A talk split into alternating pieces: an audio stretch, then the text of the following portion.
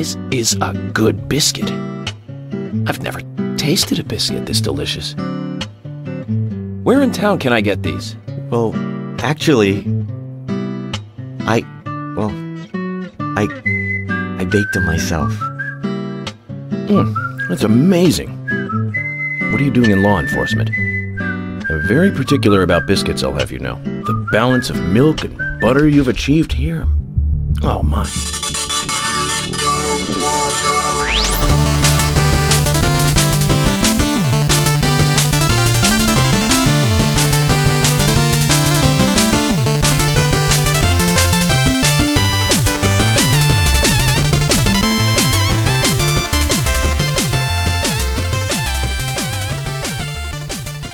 Hej och välkomna till Sista Bossen avsnitt 96. En podcast om tv-spel med tv-spelsmusik som drivs av mig Felix. Och mig Söder. Nu kör vi! Jag är så jävla fort, fort som fan ska det gå. Ska vi, ska vi wink wink stressa oss igenom det här avsnittet eller? Fy fan. Nu går jag. Hejdå. Avs- Avsnitt 96. Vad, vad har vi idag Söder? fan är det som pågår? Eh, vi, vi ska prata, vi pratade för några avsnitt sen om, uh, var det avsnitt 94, 93? Som vi pratade om avslappnande. Eh, och då tänkte vi, vi kör väl motsatsen då. Saker i spel eller spel som gör oss stressade helt enkelt. Vi, det ska inte bli någon jävla... Nej, jag vet inte. Det ska inte bli... Jag vill hålla, jag vill hålla det här lite light ändå, så jag tänker vara lite... Ja, vi, vi diskuterade ju innan Det att, kan bli så jävla gnälligt. ja, och att för mig är inte det här en negativ lista.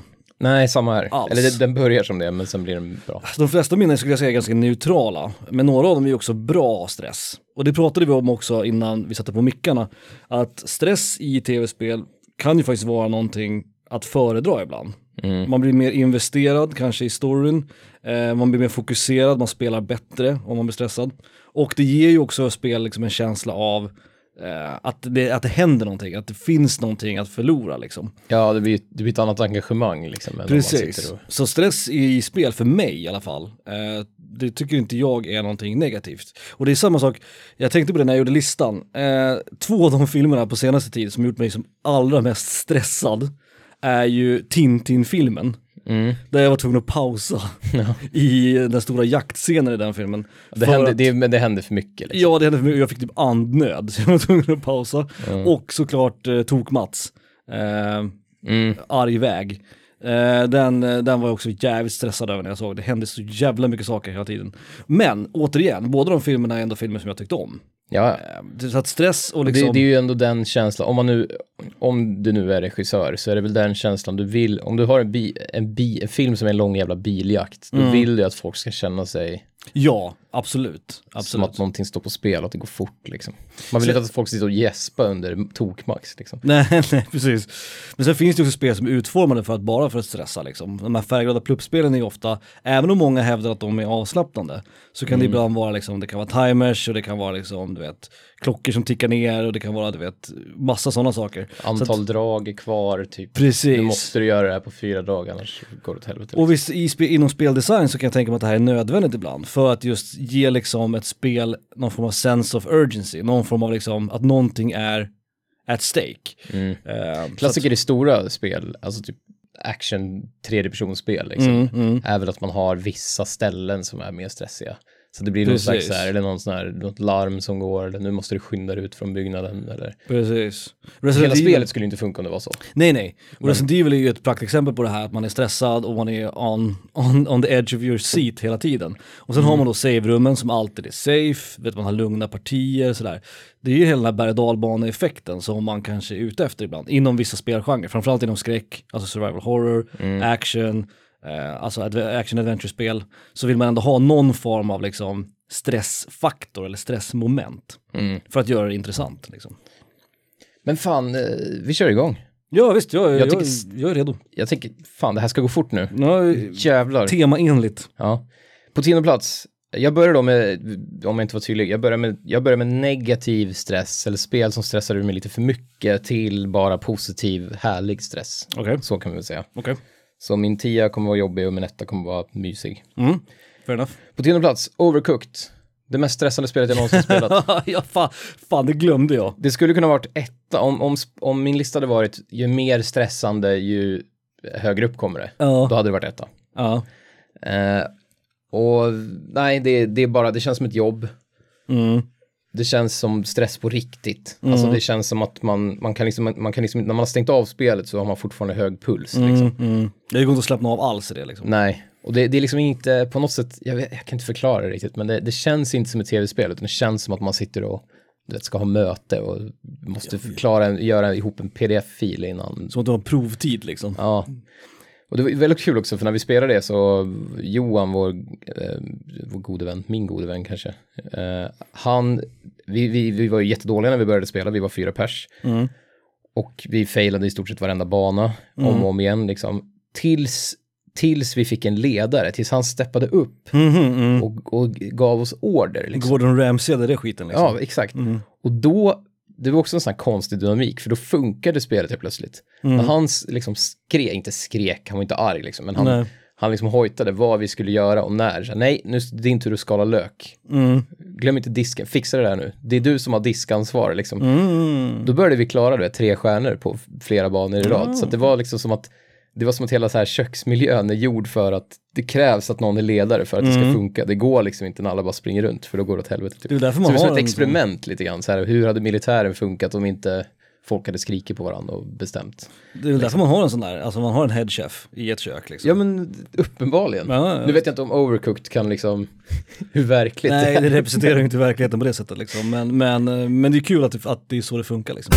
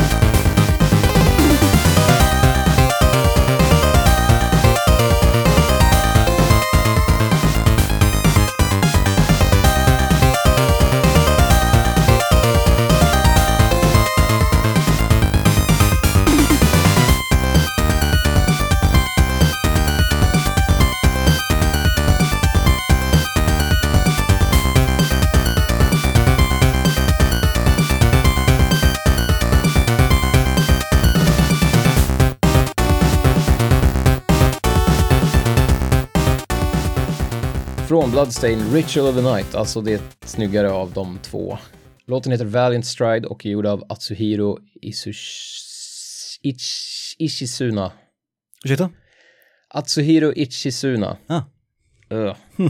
Som då gjorde de här chip-låtarna på, det finns några chip-låtar med på Bloodstain Ritual soundtracket. Eh, resten är ju såklart hon som jag glömt vad hon heter just nu.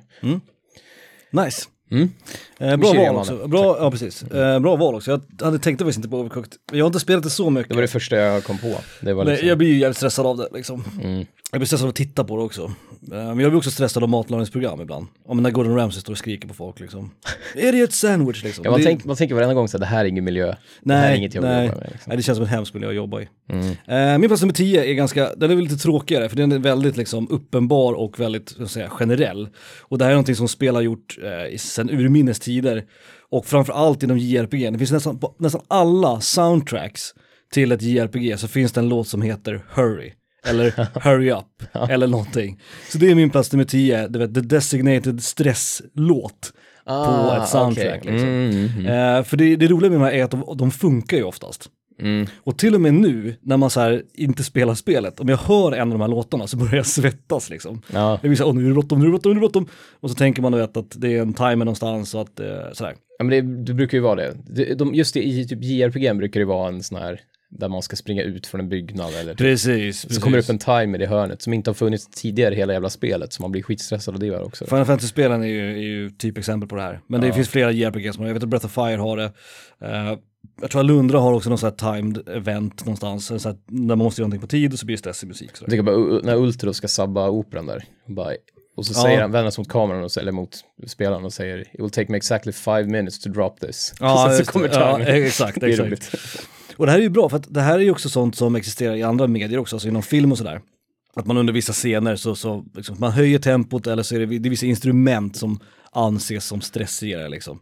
Eh, lite mer att, att liksom, trum-BPM liksom går upp Ja, och så precis. får man lite bråttom liksom. Ja, så du kommer köra lite stressiga låtar här? Ja, men i alla fall nu, på första. okej. Och för mitt typexempel på en sån här stresslåt och ett typexempel på en låt som jag bara behöver höra för att bli lite svettig. Det är den som heter, konstigt nog, heter låten Only a plank between one and perdition. Och det är av Nobuo Uematsu, Final Fantasy 8.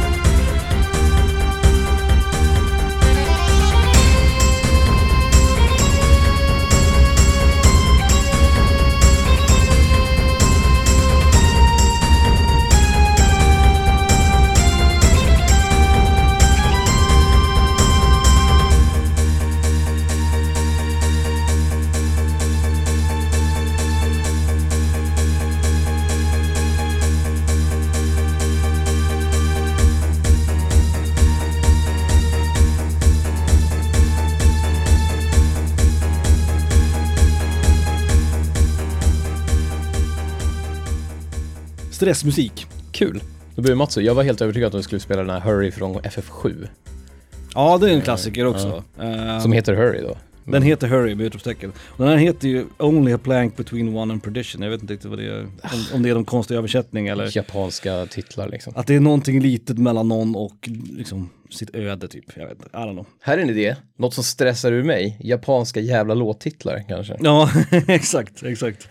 Men det här är ett bra exempel på en sån låt.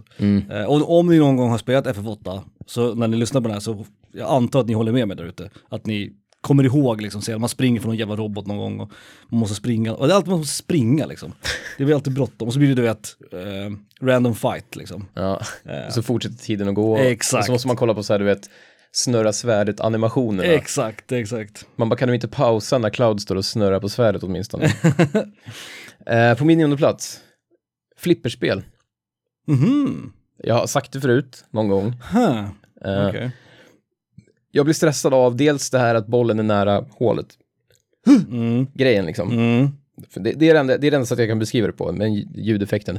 mm, mm. Att liksom, man kniper igen liksom. Nu missar jag, uh, och så skjuter man upp den och så flyger den ner och man bara, åh, nu kommer jag missa eller kommer jag träffa, du vet, den kommer nästan i mitten så att den Mm, träffar kanten på en av flipprarna liksom. Sen är det också den här, flipperspel är också, alltså nu menar jag flipperspel, det är inte så ofta vi spelar flipper, alltså pinballbräden på riktigt. Nej, det är sällan, tyvärr. Men de få gångerna jag har spelat, man spelar Space Cadet, Windows 98 och sådär. Mm. Men, och det är ju för övrigt ett av de bästa brädorna, men just det här också att det är också den här en, tre bollar, en boll kvar grejen. Mm, Det är ju bara, liksom. precis, det är bara en high score. Så jag, jag vet att det är liksom helt, men när det har gått bra första bollen och sen förlorar man andra bollen på två minuter, då blir man jävligt stressad. För då tänker man att liksom, fan, jag kommer inte få så här mycket, eller om man har en target score, liksom att Mm. jag kommer inte kunna få så här mycket på en boll. Men man, man slutar ju inte spela om det börjat gått bra ändå, utan man fortsätter ju att försöka, man kör ju sina tre bollar liksom. Ja, ja, visst, visst. Och det är också, det är, det är inte jättestressande, men ändå så här lite, ah. och någonstans så blir det att jag inte spelar så mycket flipper, för att det är liksom, jag vet inte. Jag, jag, jag skulle vilja ha en gummimatta där mellan flipprarna liksom. Mm, men då bara- skulle det inte vara, Nej, skulle det inte skulle inte vara så kul kanske. stakes liksom. Nej. Men det är någonting med det där att bollen kommer att rulla fort som fan. Ja. Och så, så, ja. Jag är nog tvärtom ändå tror jag. jag, jag inte för att jag blir avslappnad av flipperspel, men jag tycker ändå att det finns någonting lite så här. Det är bara du mot en maskin liksom. Ja. På något sätt, jag gillar det. Däremot så kan jag bli stressad av... Det är inte avslappnande för det, det blir de här små rycken liksom. Jo, det som- blir- Om du det tänker blir- hur bollens höjd, bollens liksom amplitud höll jag på att säga.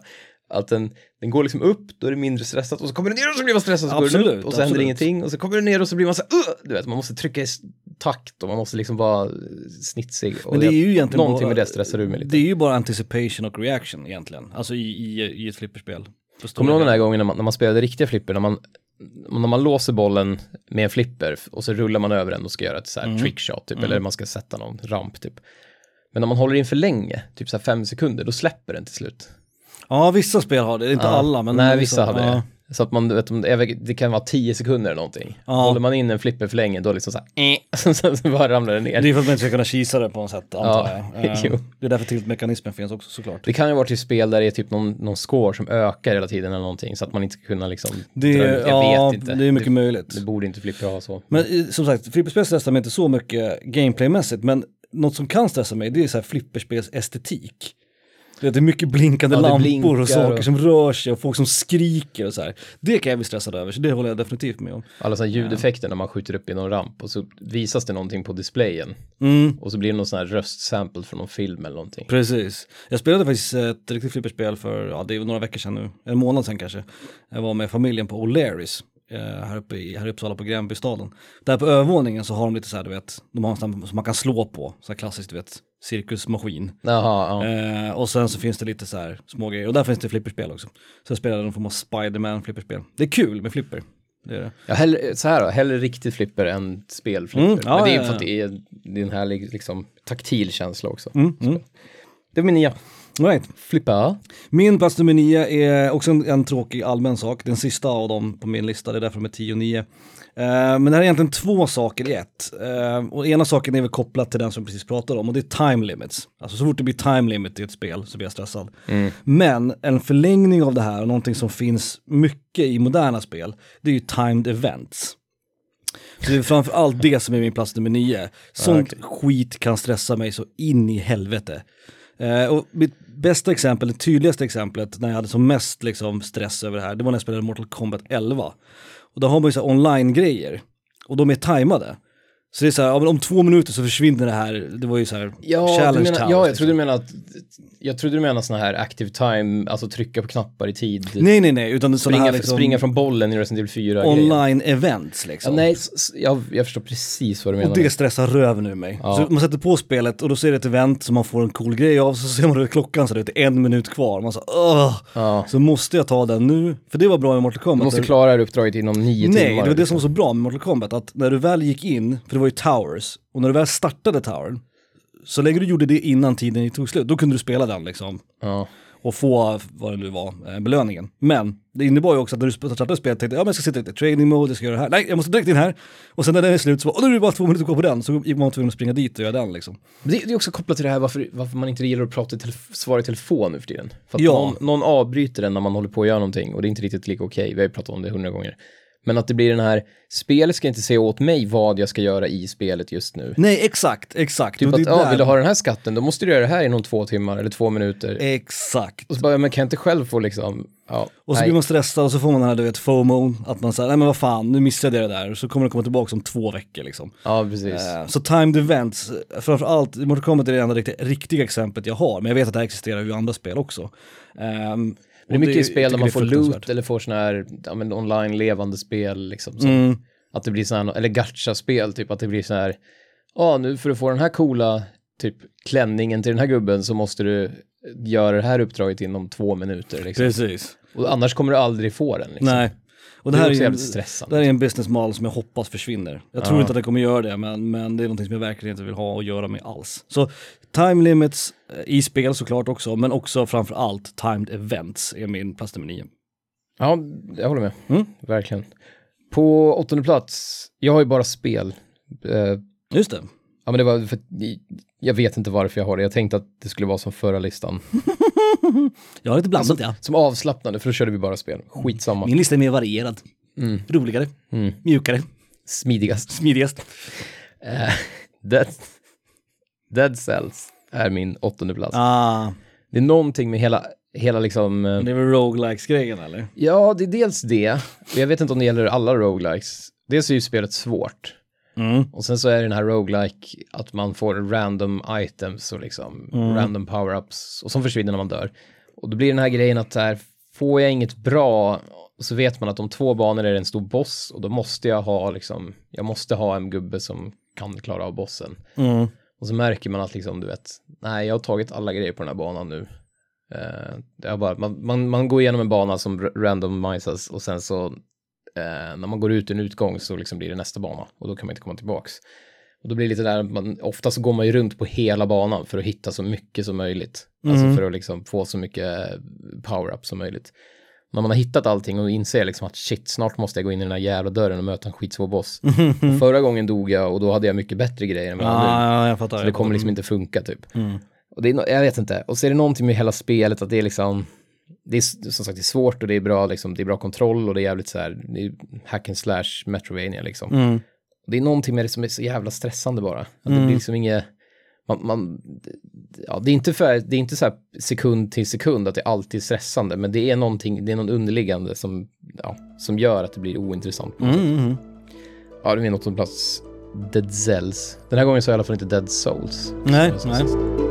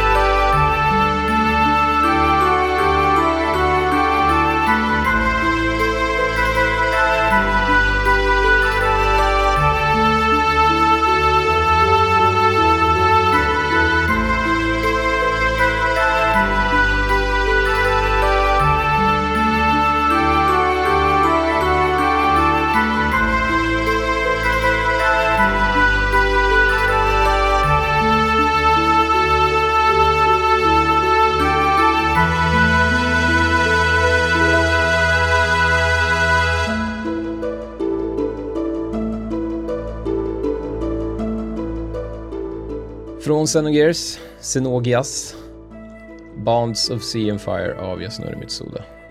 Mm. Den där du, Mm. Ja, den är fin. den funkar. Mycket, inte stressande. Det är, första, det är typ den första låten, förutom introt, den första låten man hör. Och så kommer det en sån här jävla textcrawl som är skitlång. Ja, just Där det. den ska berätta så här, de här två nationerna håller på att slåss. Världen är uppdelad i tre, eller ja, så står det liksom, ja, 25 A4-sidor med text man ska läsa. Typ. Ja, till den här låten. Klassiskt RPG. Ja. Ha, ha en jävla wall of text i början liksom. Eller powerpoint liksom. Tack, Ja. tack men nej tack. Min plats nummer åtta är eh, mitt första spel på listan. Eller en spelserie är det. Och det här är väl egentligen ett praktexempel på det vi pratade om innan, att eh, stressande nödvändigtvis inte behöver vara någonting dåligt. Det här är snarare kanske pulshöjande då. Mm. Det har ju en mindre negativ konnotation än, än stressframkallande. Eh, och det här är Devil May Cry-serien. Mm, mm. Det är någonting med den här serien eh, som gör mig stressad när jag spelar dem. Men inte på ett dåligt sätt.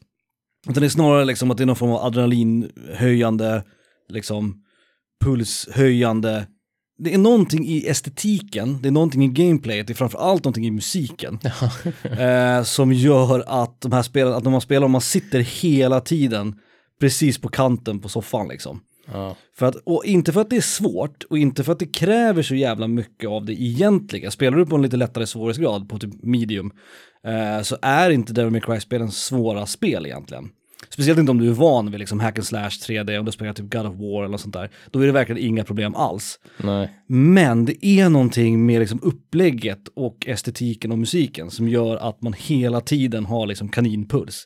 Jag gillar det. Ja, jag gillar det också, ab- absolut. Det, det, men det, det är väl något så här, det vi, bevisar väl att fighterna är roliga typ. Det Någonstans blir är det, eller man är investerad i det på något sätt. Ja. Ehm, och det, det är ju det här som gör att jag är sugen på att spela Devil May Cry 5. Eh, jag, har varit nära, jag har varit nära att trycka på köpa-knappen faktiskt. Ja, jag Ehm, med. någon- För det någon verkar jävligt kul. Men det, det, som, det som får mig liksom att glida mot det spelet är ju det här stressframkallande liksom, adrenalinpumpande gameplayet. Men det är också det som håller mig ifrån det. Ja. För jag känner att "Fy fan, jag kommer inte orka det, jag är för gammal nu liksom. ja, men det är det, liksom, man är för gammal för att, du vet, Och nu på lära sommaren sig, också. lära sig kombos och, du vet, exekuta kombos perfekt i en Ja, stressig exakt. miljö. Det blir lite så här, ah, Och sitta i den här jävla sommarvärmen i soffan och vara kunde det inte bara vara turbaserat? blöt i kalsongerna och spela liksom, spela Devil May Cry, nej tack. Vinter kanske, det, då kanske det har sjunkit mer i pris också.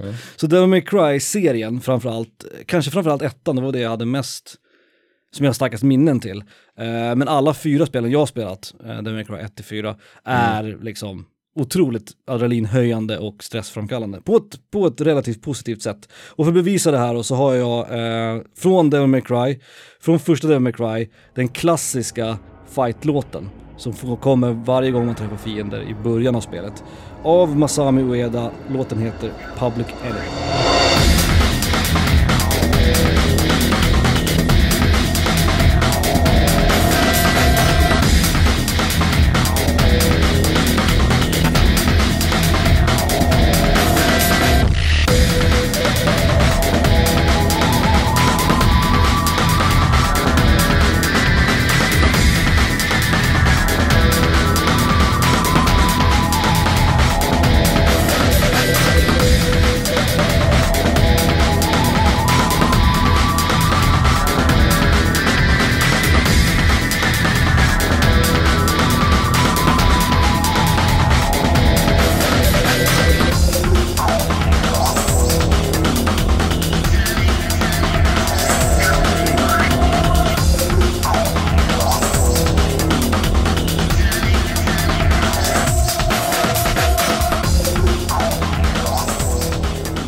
Precis som med FF8-låten som jag spelade på min plats nummer 10. Också en sån här låt, har man spelat spelet så man kommer direkt in i liksom svett-mode när man hör den här låten. Jag gillar också att Devil May Cry har ju någon slags, i alla fall ettan, har ju den här, att det blir som någon slags encounters för att vissa, boss, vissa fiender bara står i rum och så slår man ihjäl dem på vägen. Och så är musiken lugn, eller lugn, den är ju så här Resident Evil typ. Men sen i vissa liksom rum så blir det liksom att det ramlar ner en fiende från taket eller någonting och sen så kommer den här låten igång. Så det blir som en så här, det blir som en, nästan som en random encounter, att så här, nu blir det fight verkligen. Och det, ja, jag gillar det. Det är en kul grej. Ja, det är bra skit. De gjorde ett jävla bra jobb med att göra det här spelet som en jävla adrenalininjektion faktiskt. I alla fall första spelet. Det är också så härlig, du vet, power fantasy, man känner sig cool när Ja, ja, ja, visst, visst, dem, visst är det så. Eh, min sjunde plats, det här är lite otippat kanske. Mhm. Det, det är Peggle. Fucking, Jaha. fucking Peggle man. Det känns ju mer avslappnande än Ja, men det- stressande. Det, det jag inte gillar, eller det som gör mig stressad, det är det här, man, man ska ju putta ner den här bollen och studsa eh, på rosa pluppar. Liksom. Mm. Och så ska man få bort alla rosa pluppar från banan. När man vet att man har typ två bollar kvar och fem pluppar som man måste studsa rätt för att träffa. Mm. Det är någonting med, det är många sådana spel som har den här, vet, antal drag kvar i ett pusselspel. Mm. Det är oftast någonting med jävla bollar liksom. Och så måste man, det blir så något så att man vet ju redan innan att jag kommer inte skjuta ett så snyggt skott så att det studsar upp här och träffar både den, den och den bollen, utan det kommer ju gå åt helvete liksom. Mm. Och så ser man så här, nu är det fyra bollar kvar, fan jag missar alla. Ja, det är tre bollar kvar, jag, tro, jag tog en av tio. Så vet man att det här kommer inte, det här kommer inte hålla liksom. Mm. Det är lite flipperspelsgrejen här också. Ja, lite. Det, det, är egentligen, det är en helt annan grej. Det, det känns ju som ett flipperspel, eller det ser ut lite som ett flipperspel och funkar lite, men känslan, här är mer den här antal drag. Eh, ja, det är väl lite, jo precis, det är väl lite som det här med, med antal bollar i flipper. Mm. Mm. Men där får man ju ut, där kan man göra mer med en boll känns det som. Jo, så är det ju. Så är det. Här kan man ju missa liksom, den studsar åt helvete och så träffar man inte en enda. och så ramlar den rakt ner i soptunnan. Liksom. Kul, otippat val. Ja, nej men jag, det är, jag gillar Peggle. Nu, Ja, börjar, nu börjar mina ja. spel, det här är ändå spel jag tycker om. Mm. Ja, egentligen alla de här på min lista, men ja, Rimligt, rimligt. det är min sjua. Nice. Peggle. Min sjua är eh, inte en spelserie kanske, men snarare ett företag. Och det här är alla jävla Telltales peka-klicka-spel. Mm, mm. Och de stressar mig ju inte gameplaymässigt. De stressar mig ju storymässigt. För valen du måste ta. Exakt, en klassisk så här, säg Walking Dead, eh, Wolf Among Us eller, eller Batman. Så har man liksom så här, okej, du- någon säger någonting och så får man två options och båda är dåliga. och så ser man timern i mitten så här, uh, så här ja, ska jag be dem dra åt helvete eller ska jag se åt dem att skita ner sig liksom? Ja, okej. Nu kommer han se ut på mig för resten av spelet liksom. Ja. Och det gör de jävligt bra, och de gör det med så små medel. Med liksom dialog-options, med hur de sätter upp en scen, hur de utvecklar karaktärer, allt det här liksom. Det, på något sätt får det, det känns aldrig orättvist. För det känns som att, i alla fall i, i Walking Dead, att det känns som att det är de här två valen jag har. Det finns liksom inget, för man skulle ju kunna som spelare bli sur och tänka, varför gör ni inte bara så här? Ja, ja, absolut. Typ varför bryter den inte av chokladbiten och ger en halv till varje Precis. istället för att ge den till den ena så den andra blir sur typ.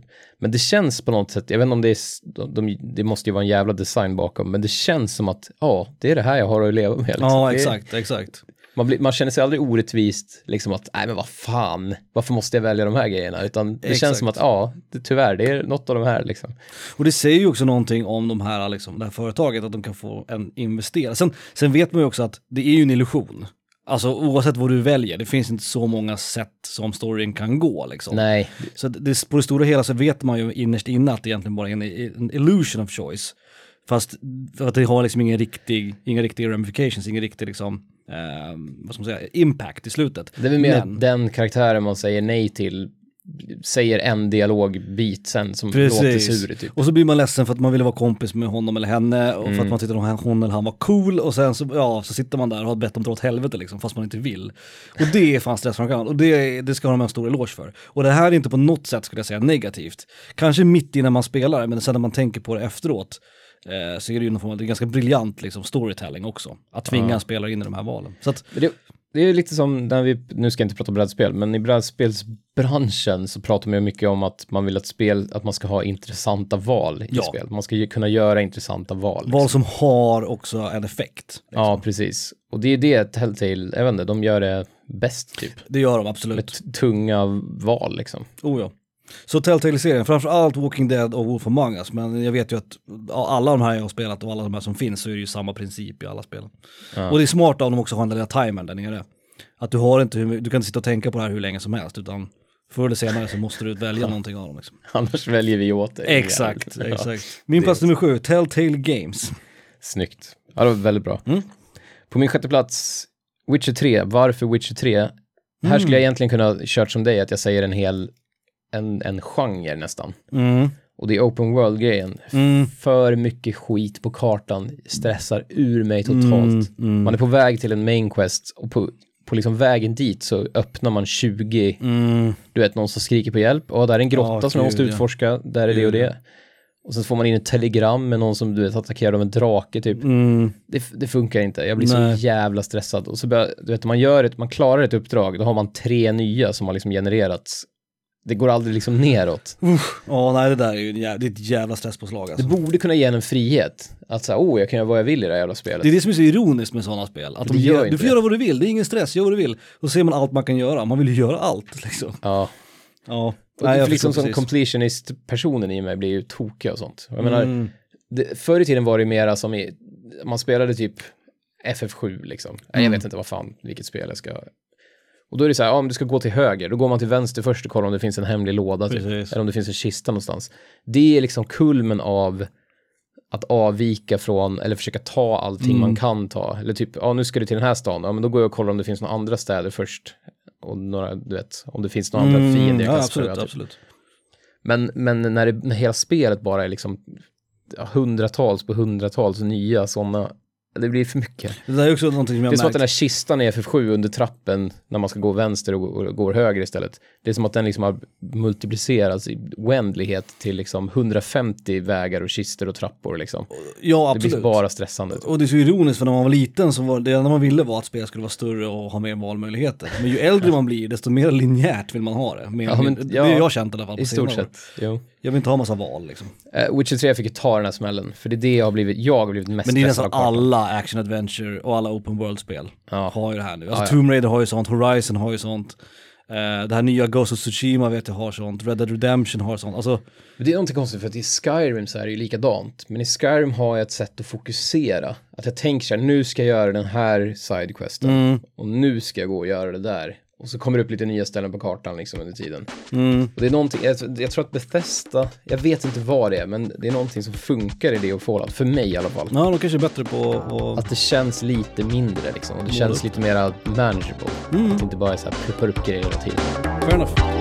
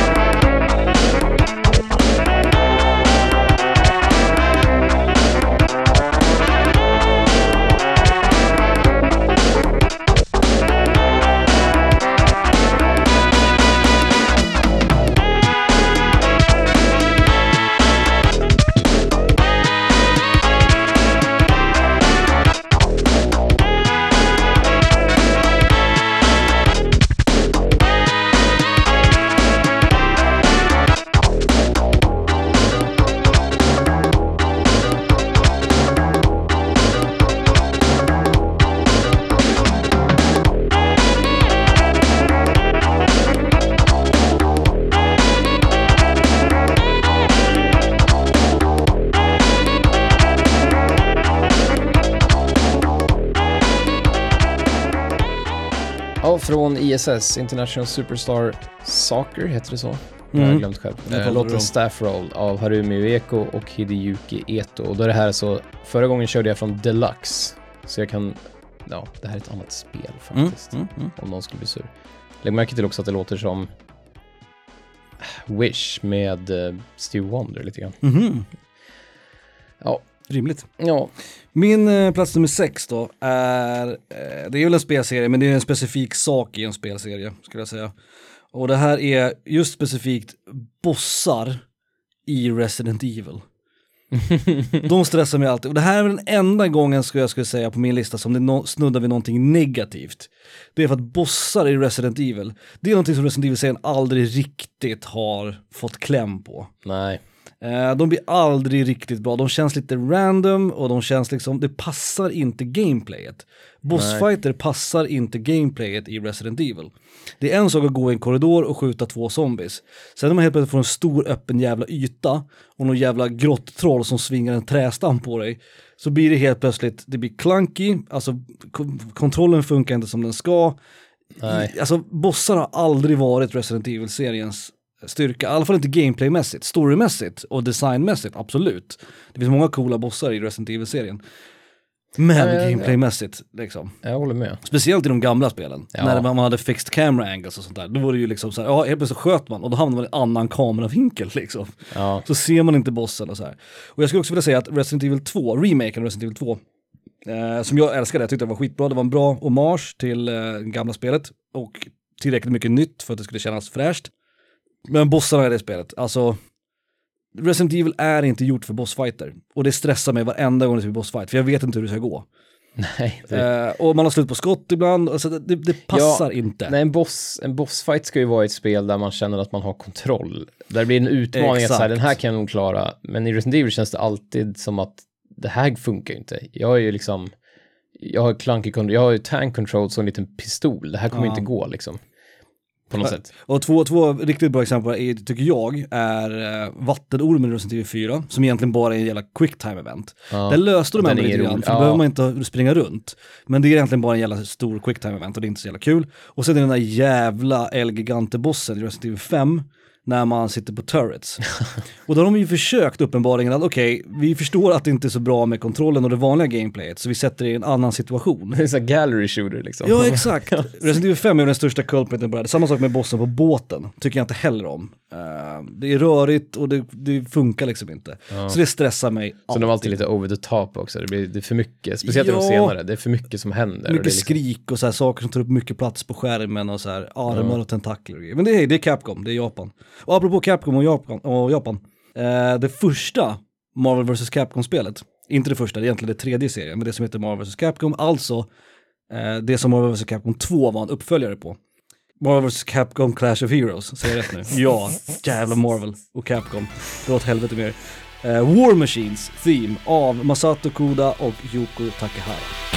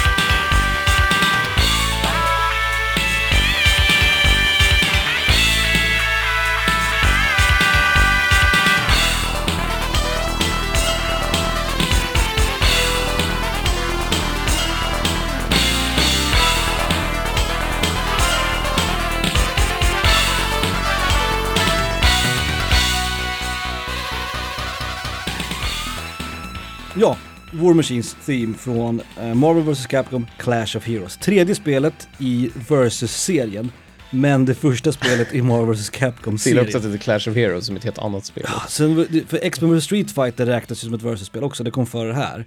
Men det räknas ju inte in i Marvel vs Capcom-serien. Nej. Och så vidare och så vidare. Ja, skitsamma. Det är en jävla röra. Apropå röra, vi eh, tar en liten paus. Vi delar upp det avsnittet i två som vi brukar göra. Och återkommer i del två med plats 5 till 1 av våra stressiga spel och stressiga moment i spelet. Ja.